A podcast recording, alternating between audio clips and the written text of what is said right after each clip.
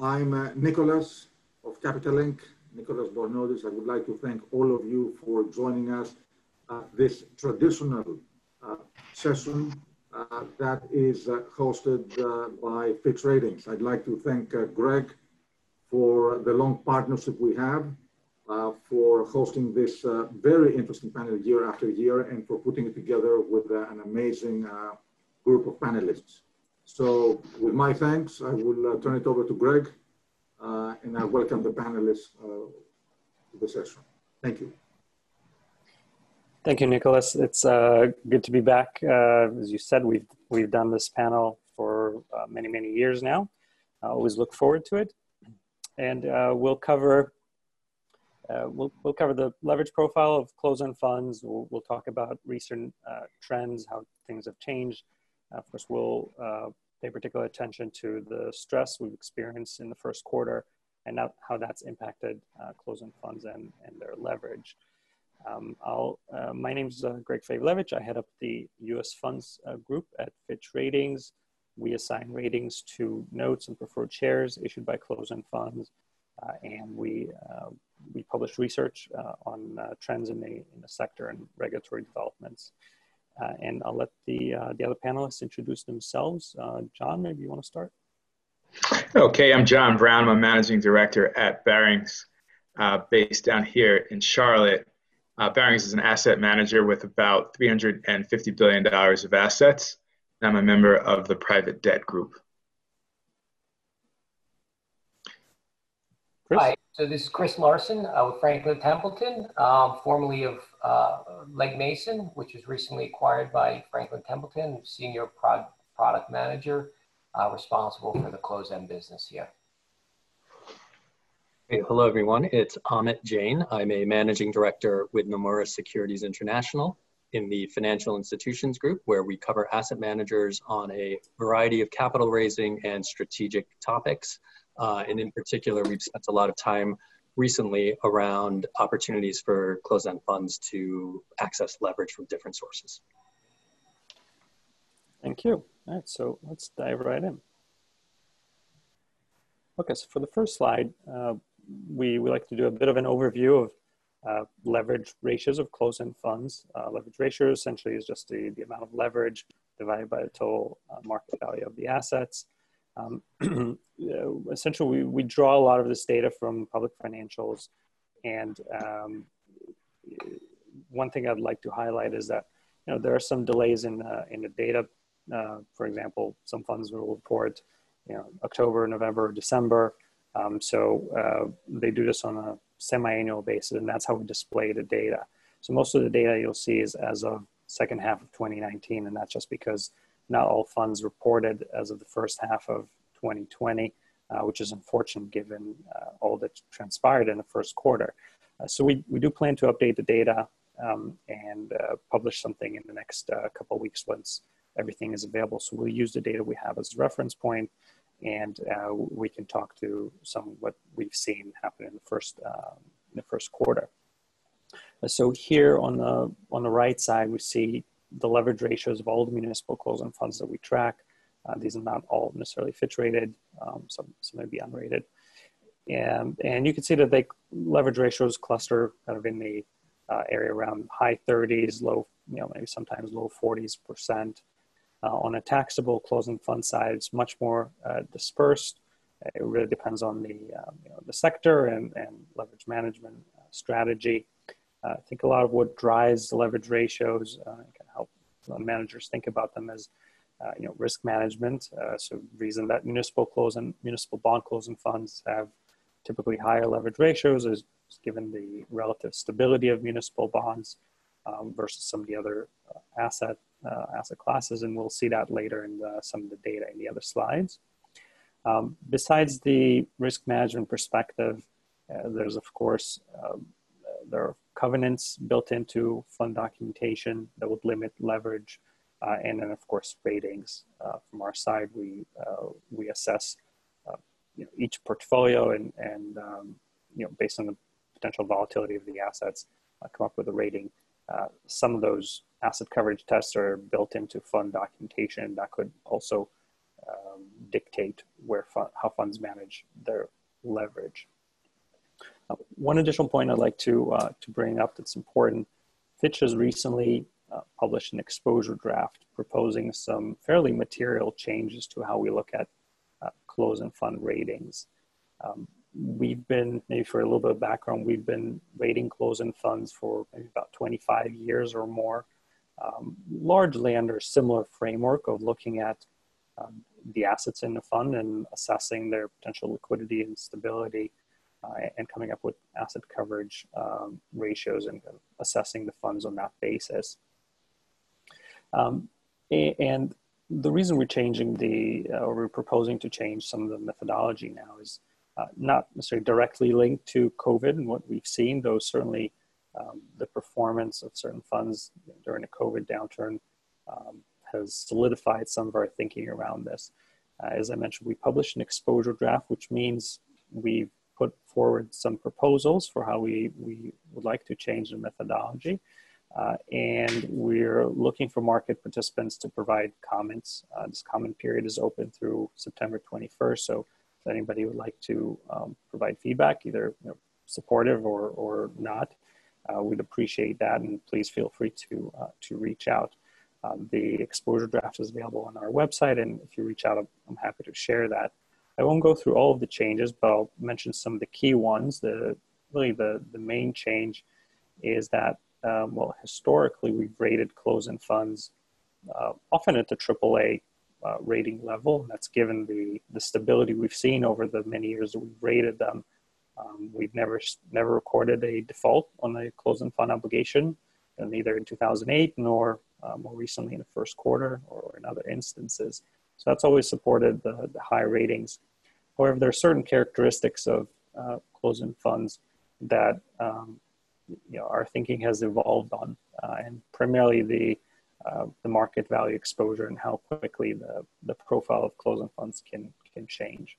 Uh, so if, uh, if you think of AAA rated obligations are meant to be, by definition, the most stable and um, and solid obligations.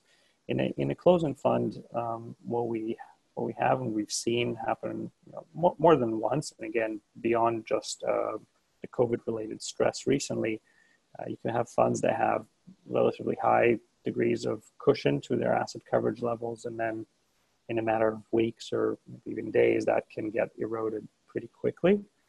Um, and so some of those characteristics we deem as not consistent with, with AAA uh, anymore. Uh, we know that other other rationale, it's, it's a little bit deeper in the uh, exposure draft. I, uh, urge everybody who's interested to read that. Uh, but in practice, what this will mean is that um, primarily the, uh, the municipal bond closed-end fund that we rate, those that invest in high-grade municipal bonds are likely to be rated in the AA category. Um, pretty much all other asset classes are likely to be rated as high uh, as high as uh, single A. So uh, funds they invest in uh, high yield municipal bonds, uh, high yield corporates, equities, convertibles. Uh, those are likely to be, those are capped at single A rating. So you'll, you'll see a bit more bifurcation if the proposals are adopted as, as currently proposed. So I, I don't want to spend all our time talking about that, but if anybody would like to, to have more detail, again, please reach out. happy to, to do that On that note, well, let's, go to the next slide. Um, okay, so what we have here is our kind of traditional slide, just updating the profile of uh, leverage and taxable closed-end funds. Again, this goes through the second half of 2019. We see a bit of a decline in leverage from 2018. That's driven primarily by uh, some of the uh, market volatility we've seen at the end of 2018, which was a fairly small scale relative to uh, the first quarter this year. Uh, yet we've seen some deleveraging uh, at that time. Um, once we update our data, we expect to see a material decline in, in leverage. Uh, you can see uh, all the way to the left back in 2008, the type, the magnitude of uh, reduction in leverage. Uh, and then in 2014, 15, 16, and driven by the um, performance of energy related funds, also some declines in leverage. So I expect 2020 will look uh, closer to, to 2008 uh, than, than 2016. Uh, so maybe on, on that note, um, Chris, turning to you, uh, maybe on the fund manager perspective, could you give us a bit of um, an overview of how you look at managing leverage targets and like, specifically for taxable uh, closed-end funds and kind of pros and cons of, of the different leverage forms? Uh, sure. Uh, thanks, and uh, hello, everyone. Um, so, so yeah, I, I think every manager does it a little bit differently. Um, but generally, what what we find uh, at our firm is, you know, it's it's a portfolio manager decision, you know, on leverage and on the leverage amount, and on the, the source of leverage. And each source source, as you can see here, there's there's a number of different options to to how you can lever uh, your product. Um, they, they each they each come with some with some pros and cons, right? So if you look at the the, the biggest uh, bucket, which is the bank debt, those are you know lines of credit which you you have a, a access to a certain amount of capital the bank's willing to provide. You can draw it down, uh, and then you can pay it down relatively quickly. But it's typically a committed line, um, so you know it's there for you if, if you need it. Um, and then you have uh, repo, uh, which is something that's a little bit more market driven. So that is one where if the cost is better, you know, managers, you know, in our shop, if the repo market is more advantageous, they'll use some repo and maybe pay the line down to get a better uh, leverage cost. But again, the, the, there are market dynamics. So, you know, sometimes the, the rates will, you know, they'll fluctuate, right? So it's something that, that we're uh, always aware of. And, and then the, the, at the top, you have kind of the private preferreds and notes. Um, and those are more uh, generally, not always fixed rate. Um, they're a little more permanent in the sense that you, you, you really don't, you can't really pay them down anytime you want without a big penalty. Um, and so typically you'll find uh, firms will put a little bit of that on and then they'll augment it with kind of a line of credit or something else. As far as targets, I think what we would say is managers generally have a, I would call it a comfort zone of where they would like their leverage ratio to be. And it's not that they're managing it uh, on a day-to-day basis, but you know, depending on their outlook, they'll either, you know, in our firm, they'll, if they feel like it's a, it's a really advantageous time to go in and buy securities, they'll increase the leverage and then when they feel like the market may be a little bit heady, they'll take the leverage down a little bit. And so, not that they'll take it all the way off because there's obviously a positive carry. And generally, close ends, as people know, are, are designed for income. And so, we'll use that to, to kind of increase or decrease the exposure and, and increase or decrease kind of your, I'll call risk in a way um, to the return um, so when we're conservative, we'll take it down. Uh, but these are longer term views. So it's not, not that we are dialing that leverage up and down every day or month, uh, but it's more, you know, if we think there's an opportunity over the next 12 to 18 months, we may increase it and then we'll run at that rate for a while as that theme plays out. So I'll, I'll turn it back to, to you, Greg. Thanks, Chris. And John, you as the investor in, in a notes and preferred shares, you sit on the other side of that. Could you give us your perspective and what are you looking for when, when you're looking at these securities? Yeah, I, I do sit on the on the other side um, in in a number of ways. So so one, when I'm investing, I'm investing fixed. I'm investing relatively long, and by, and by the other side, it's really the other side of the banks here. So the, the banks are, are investing shorter. The bank debt is, is is floating rate. The bank debt can be prepaid without uh, any penalty. And so, um, in times of market stress, the first thing that most managers look to do is, is take down that take down that bank debt. Um, and I think that's one of the strengths of the structure. In terms of the, the, the underwriting analysis and what we're focused on, of course, we're going to be focused on the assets, um, the quality of the assets, uh, the diversification um, within that portfolio. But what's equally important for me, and, and, this is a little different from, from other types of analysis, is the liquidity of those assets.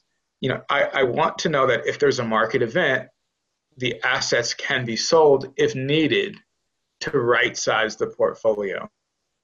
We'll talk a bit about um, structure. You know, one of the benefits of the structure, maximum leverage, is um, called 33%. Maximum leverage uh, that's that's for debt. maximum leverage overall is 50%. So you know overall the portfolios have relatively low leverage. Um, I mentioned um, for in my structures at least I'm investing relatively long. Secured, unsecured matters a lot less to me. What matters more is what institutions can get in front of me in my structure. What institutions can prime me. I want to be side by side with that bank debt, with no assets or, or very few assets um, carved away from my structure. And then we take comfort from the 40 Act protection, and um, we'll also have uh, those leverage limits, usually a 300% leverage limit for, for senior debt, and then it'll go up to that 50% leverage limit. Um, yes, 300% asset coverage, that is, or 200% asset coverage. It equates to the 50% leverage for, for preferred.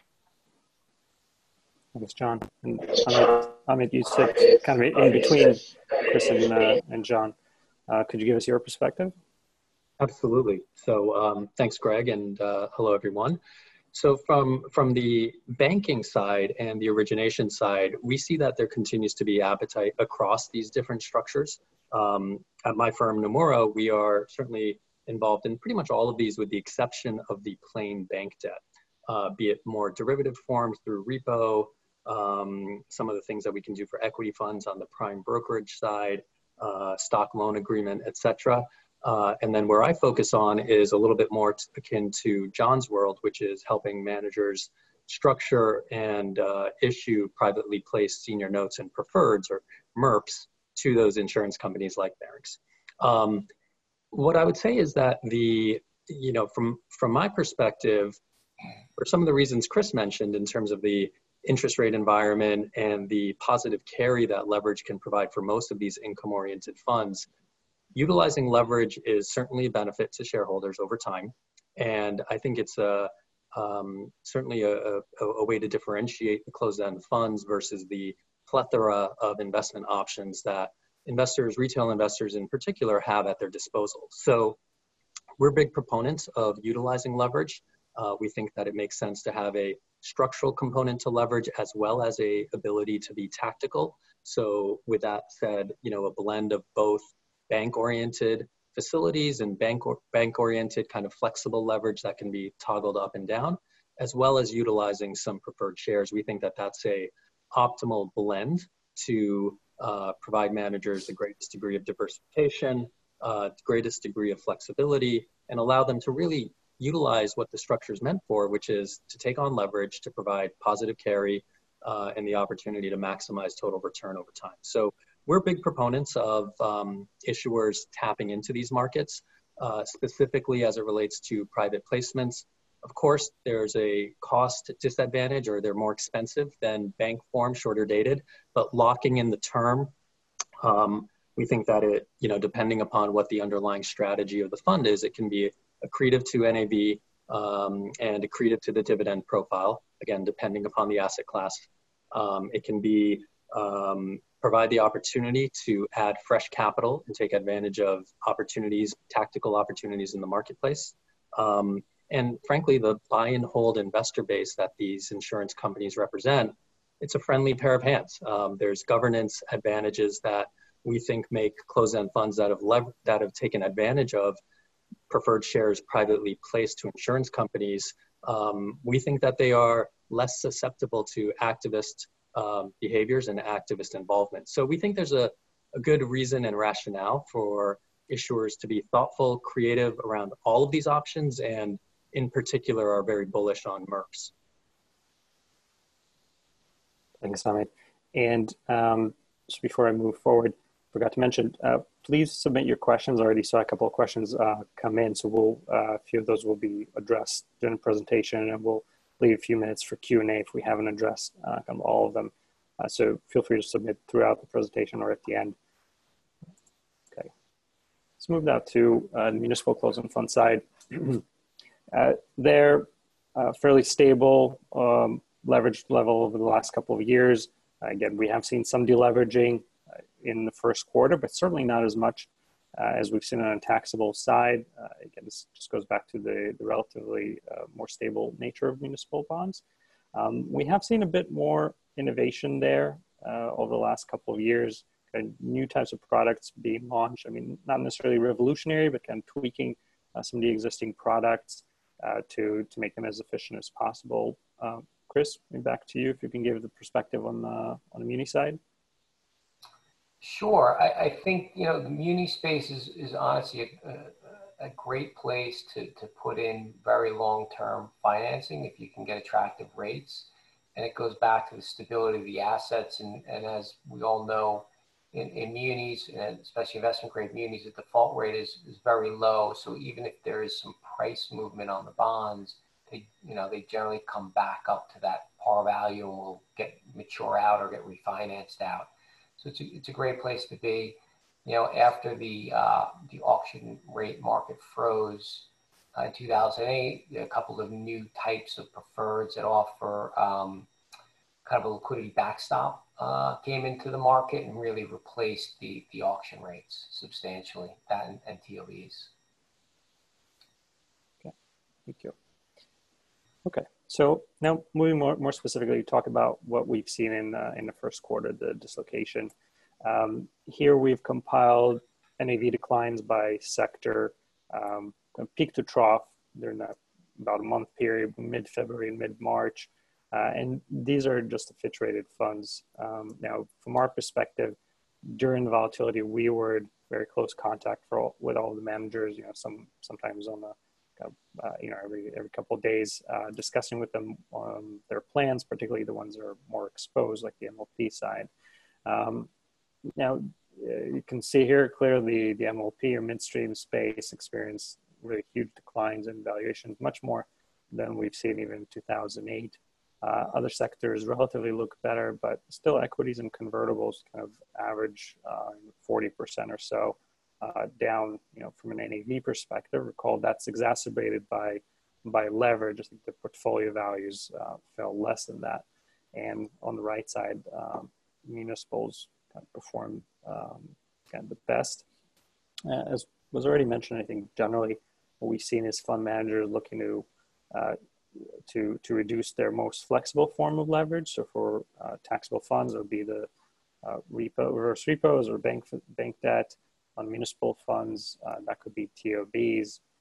Um, Chris, maybe going back to you, can you give us uh, a, you know your perspective on how funds reacted? Uh, and, and, this is um, you know not not just for for MLPs. You know, actually maybe best if I turn to the next slide, uh, which is our um, our data point that we did collect for the first half. So that's generally through kind of May or so of this year. So it reflects the downturn, reflects a lot of the deleveraging that happened uh, for the MLP funds. So we can use that as a, as a reference point for some of the other funds where uh, deleveraging happened on a uh, less severe basis here in the MLP space. About four billion uh, of leverage was was reduced, which is you know, quite a lot of assets being put into the market, about 72% of the, the starting leverage. Um, so, so Chris, maybe back to you now, if you could speak up either about MLP specifically or, or some of the other funds. Uh, sure. So, look in the in earlier in the year, right, in the, during the market meltdown, um, there was a lot of stress across asset classes, which you can see in the prior slide. MLPs obviously were the hardest hit sector out there. Um, you know, and, and, that's the one that was impacted, I would obviously the most. Um, so as John had mentioned earlier, there are certain coverage ratios that you're required to maintain uh, across, you know, all funds where if you have senior securities, it's a 300% coverage test, which equates to 33% leverage. And with preferreds, it could be um, a 200% coverage test, which is 50% leverage. Um, within the MLP funds, you know, we, we had a combination of line of credit, notes, and preferreds. Um, and, you know, when you, when you look at that market, and I was just looking at some numbers before the call, from January 16th, which was kind of the, the, the high uh, in the year, to March 18th, MLPs declined about 69%, and that's using the Alerian MLP index. And if you, you look at from March 2nd uh, to March 18th, so a little over two weeks, in that two week period, the, the Alerian index was down 60%. So you had a very rapid decline. You know, in our funds, we historically have tried to maintain a pretty good downside buffer. So typically it was, you know, 45, 50% downside buffer before you're going to run across your SEC coverage ratios. But obviously in that kind of decline, you know, we were, you know, we were obviously uh, very concerned about hitting those ratios. And, you know, in that situation, we had to raise some cash and we ended up, you know, paying down uh, some of the notes uh, to bring our coverage ratios back in line. We did have some cash going into it and we, we had paid down, and to John's point, we had paid down the line of credit um, first because that's the easiest one to do and the least punitive to do. Um, so that's kind of the first quarter. I think across, you know, you know, thing across our lineup and and we have um, you know 25 uh, funds across our different uh, investment managers across all different sectors. You know, the, the, MLPs were the ones that, that had obviously the most delevering. You know, the rest of the funds were pretty well able to weather the storm. So there really wasn't much of, you know, uh, situations where we were running up against the 40 Act coverage ratios. Um, so I think, you know, having, you know, I guess actively managing your leverage, um, making sure you have some downside cushion to absorb that volatility in the marketplace is really important, uh, especially in a, you know, leverage strategies. Thank you. It, and just just to dovetail some of, some of what uh, what Chris was saying from from an investor perspective, um, you know what Chris is hinting at is is that volatility was really unprecedented in that sector. Um, you know, no one had seen it before, and that includes the global financial crisis. And so, you know, for us, I can say first and foremost, every manager that we had exposure to in that sector did a great job of staying in front of us as investors, and a great job of giving getting the information, giving us the information that we needed to continue to make good, reasoned, sound decisions. So not based off of fear, but based off of data but equally important is information that allowed us to update our clients because, of course, we were getting calls, especially the day where uh, oil traded below zero. That was, you know, with a lot of calls.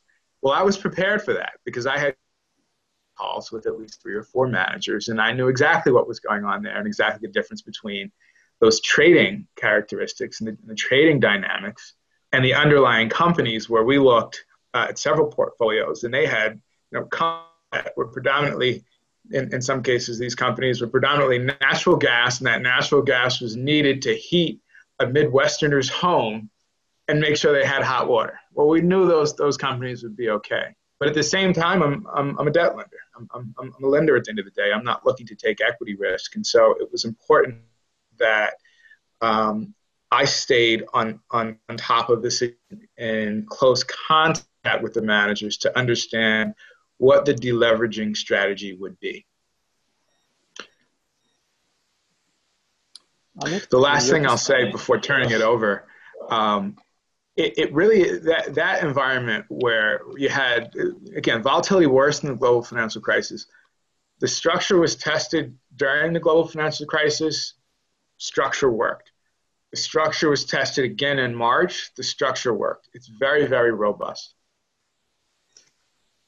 Amit, maybe your, your perspective as well.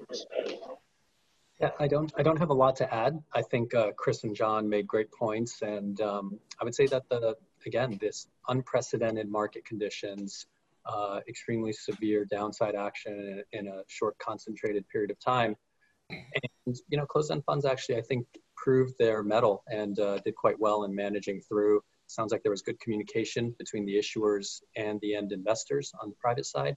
Um, so I think overall, uh, despite what was a, a, terrifying environment to live through, uh, I think overall, uh, kudos to the entire community for, for putting in procedures and structures in place that, that seem to have held up reasonably well. And we, we got one question um, on this about why did MLP funds kind of um, stop paying dividends instead of deleveraging? And I, I I, I guess my answer would be I think that things just move very quickly, and once you breach asset coverage requirements, you have, you have certain uh, steps you have to take. So stopping a bit dividend payments probably not going to be enough, and, and going to be a bit too late. I don't know if Chris you'd agree with that. Yeah, I guess, yeah, it, uh, I would say, um, I know that is an option, right? So if you do breach your asset coverage, you could stop paying a dividend on the common shares um, until you come back in compliance with it. I think given the nature of the underlying assets and how quickly the market was moving, right, it, you know, every time the market would go down, your leverage is now increased that much more, right? And so at some point, it becomes you become way, way over leveraged to a, a point where you know we just wouldn't be comfortable doing that. So that that's point one. And I think point two is that in the when you have notes and preferreds outstanding, um, there are provisions where you could end up in an event of default, right? And if you if you go below those coverage ratios, you can end up in an event of default, and they can force you to repay the whole entire uh, facility or note or preferred. And so, you know, it, it, was, you know, in our view, it was, it was uh, uh, in the best interest of the investors to bring those uh, or ensure that our coverage ratios were in line because of what the, you know, the terms in the documents. Yeah. All right, so we have just a few minutes left. So uh, we, we received a question about costs and uh, good thing we have a slide on this. Uh, so we'll, maybe we'll start with the municipal side.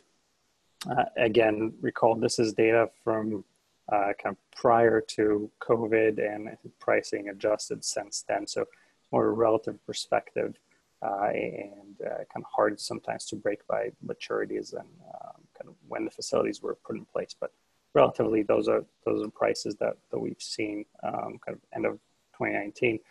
Chris, could you talk a little about how that got adjusted and you know where you see right now? Yeah, I mean, uh, on the muni side, you know what? The, the honestly, the, the rates right now, given short-term rates are so low, it's you know, the, if you're using um, a, a, a, a VRDP or something like that that resets its rate every week or month, right? It's based off SIFMA typically or short-term reference rate. So those short-term rates are, are, very low. So that cost is pretty low. Um, they do have a liquidity uh, function where it's, it's, kind of like um, having a bank line of credit behind it so that if they become illiquid, the bank would buy it and take it on their balance sheet. There has been a little bit of pressure on that side to try and, you know, on, on those rates, but, but we haven't seen ours really move. So I guess it's, it's kind of uh, situational specific. Okay. And on the taxable side, um, again, some of the things is probably more more different types of securities here. Um, maybe John, would you mind uh, talking a little bit about how you price, uh, how you look at these? You, I believe you invest in notes and preferreds. Sure, sure. And the caveat is this: this certainly has has moved as well. Um, again, I'm investing fixed rate, so um, it absolutely has moved. Um, both spreads and rates uh, have, have have come in dramatically, um, or I should say, significantly since the beginning of the year. Um, in terms of how we price, um, many times we're, we're, we're looking at where other transactions have been done recently in the market we're also looking at public trading comps, and the public trading comps are, are difficult to find. And so, um, what we do in terms of you know kind of a back end kind of way is look at high quality banks and asset managers. I have um, I'll choose BlackRock as an example, and let's just say, all right, well, you know, where is their debt trading in the market, and then we'll add a premium to that, um, a premium anywhere from from uh, a low of 25 to a high of call it 70 basis points. Um, in terms of, and, and then the, the nuance to that is as you get into the lower quality portfolios, and I'll define low quality here less as debt versus equity, but that's certainly a, a, component of it. So investment grade equity is going to trade tighter and the rate will be lower. I'm sorry, investment grade debt will be lower and will trade tighter than, let's say, equity.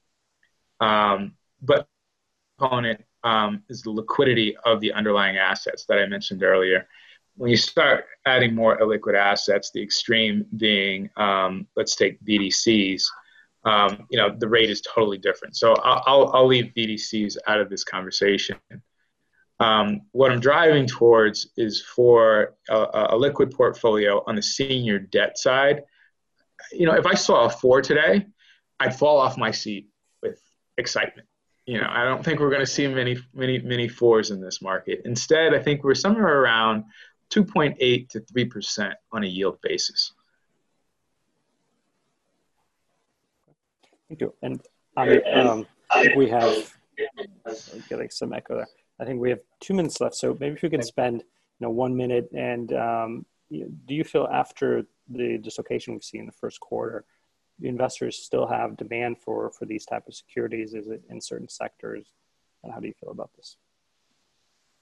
Yes, absolutely. Um, just to, to round out the point on pricing, uh, anything on the taxable side that's linked to a short-term rate, so floating rate repo, um, bank facilities, those are all, again, significantly changed from what's displayed on this page as LIBOR has gone to zero and uh, seems like it will be stuck there for quite some time. So uh, we're looking at, you know, call it 150, 200 basis points below what's been displayed here.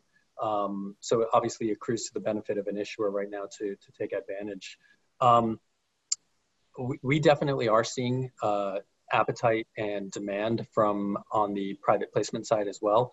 We've spoken to, of course, there's probably a cohort of maybe uh, a dozen or so regular investors in terms of insurance companies that have gotten comfortable with the 40 Act structure, that have participated in deals, that have gotten their committees uh, to fully understand the nuances of 40 Act uh, regulations and, and the various covenants. Um, we've been in discussion with about a half dozen other uh, potential investors that we think will uh, help to um, create improved pricing for issuers as uh, as more investors start to look at this this structure, understand it, um, and again, it's a yield-starved environment for the insurance companies as well. They're looking for creative ways to put their capital to work, and um, when you look at the default history and really kind of the what we think is relatively uh, strong credits um, in terms of how closed-end funds are structured, we think that there will be continued new interest. We're seeing it already. Uh, so we do expect there that that's a positive trend uh, for issuers and, and, shareholders. Okay, thank you. Last slide I'm going to hit. Uh, this is our traditional annual bank league tables for on the taxable side. Um, uh, you can see the, the changes on the right side. Uh, I'm going to stop sharing now so we can uh, we can get any last question, and I think we're pretty much out of time. Uh, but I will note we have seen some uh, changes in the counterparties recently. Uh, you know, some some banks are getting out of this more on the municipal side, but um, after after the 08 crisis, we've also seen some counterparties leave the the market, um, and so we'll you know and others have come in. So we'll we'll see how uh, this develops. Um, guys, any anything, any last questions you uh, or last points you'd like to add? No. Okay. I think we're pretty much um, out of time. Oh, we have, I'm told we have two minutes left. Uh, so, so there was one additional question. Uh, I think somebody mentioned, uh, you know, the IPO market, and we've seen inclusion of some more illiquid assets, and you know, the IPO market gets more creative. Uh, how does that impact the, the, the appetite for leverage and the type of leverage? Yeah, I, will I'll, I guess I'll answer that. We haven't been in the market with anything new uh, this year, but I just from you know our product lineup and, and working with banks, um, yeah, the market has been creative. Uh, I would say, you know, the bank lending is really dependent on the underlying assets. So for a line of credit, for example, if there are illiquid privates, you're really not going to get much credit for those, at least in, in my experience, just because, you know, their, what their concern is access to liquidity if they need it. And so, you know, could it impact it? Maybe. But when you think about from a bank's perspective, know, where they're lending to all different types of companies and entities, you know, the, the 40 Act protection with the 300% coverage ratio is pretty attractive, right? So it gives them pretty big buffer uh, around, you know, potential losses. And so I, I don't think it should have that big of an impact. I mean, unless you have a portfolio of 100% of liquids or something like that. Yeah, just to add to that, you are seeing uh, even the fixed rate structures uh, evolve um, to allow for some of it in, in, in, a very limited way. So a 5% bucket, a 10% bucket, a 15% bucket. The reality is for a lot of equity managers, they've, they've noticed that you know you have a lot of companies, a lot of venture companies are staying private much longer. A lot of companies that aren't public and still called venture are only called venture in name, you know, in terms of, of, of their size, uh, the fact that they've got strong business models, and their private investor base at that point, uh, they're already at the point where they would be a mega cap company. Um, in order to have access to you know the full universe of opportunities, you're seeing equity managers have to dip into you know some of those pre-IPO, late-stage venture companies, um, and the structure again has has evolved to allow for some of that, but again keeping it relatively limited. Thank you. So um, I think we, we could probably talk about this for, for a while longer. I think there's a lot of uh, a lot of interesting things to say, but fortunately our time is up, uh, and so I'd like to thank our, our panelists very much for uh, for joining, providing their insights. Uh, if anybody's interested in the uh, in the slides, please feel free to reach out, and we'll be happy to share them. And so until uh, I guess next year or a couple months from now, have a good day. Bye. Thank you. Thank you, everyone. Thank you. Thanks.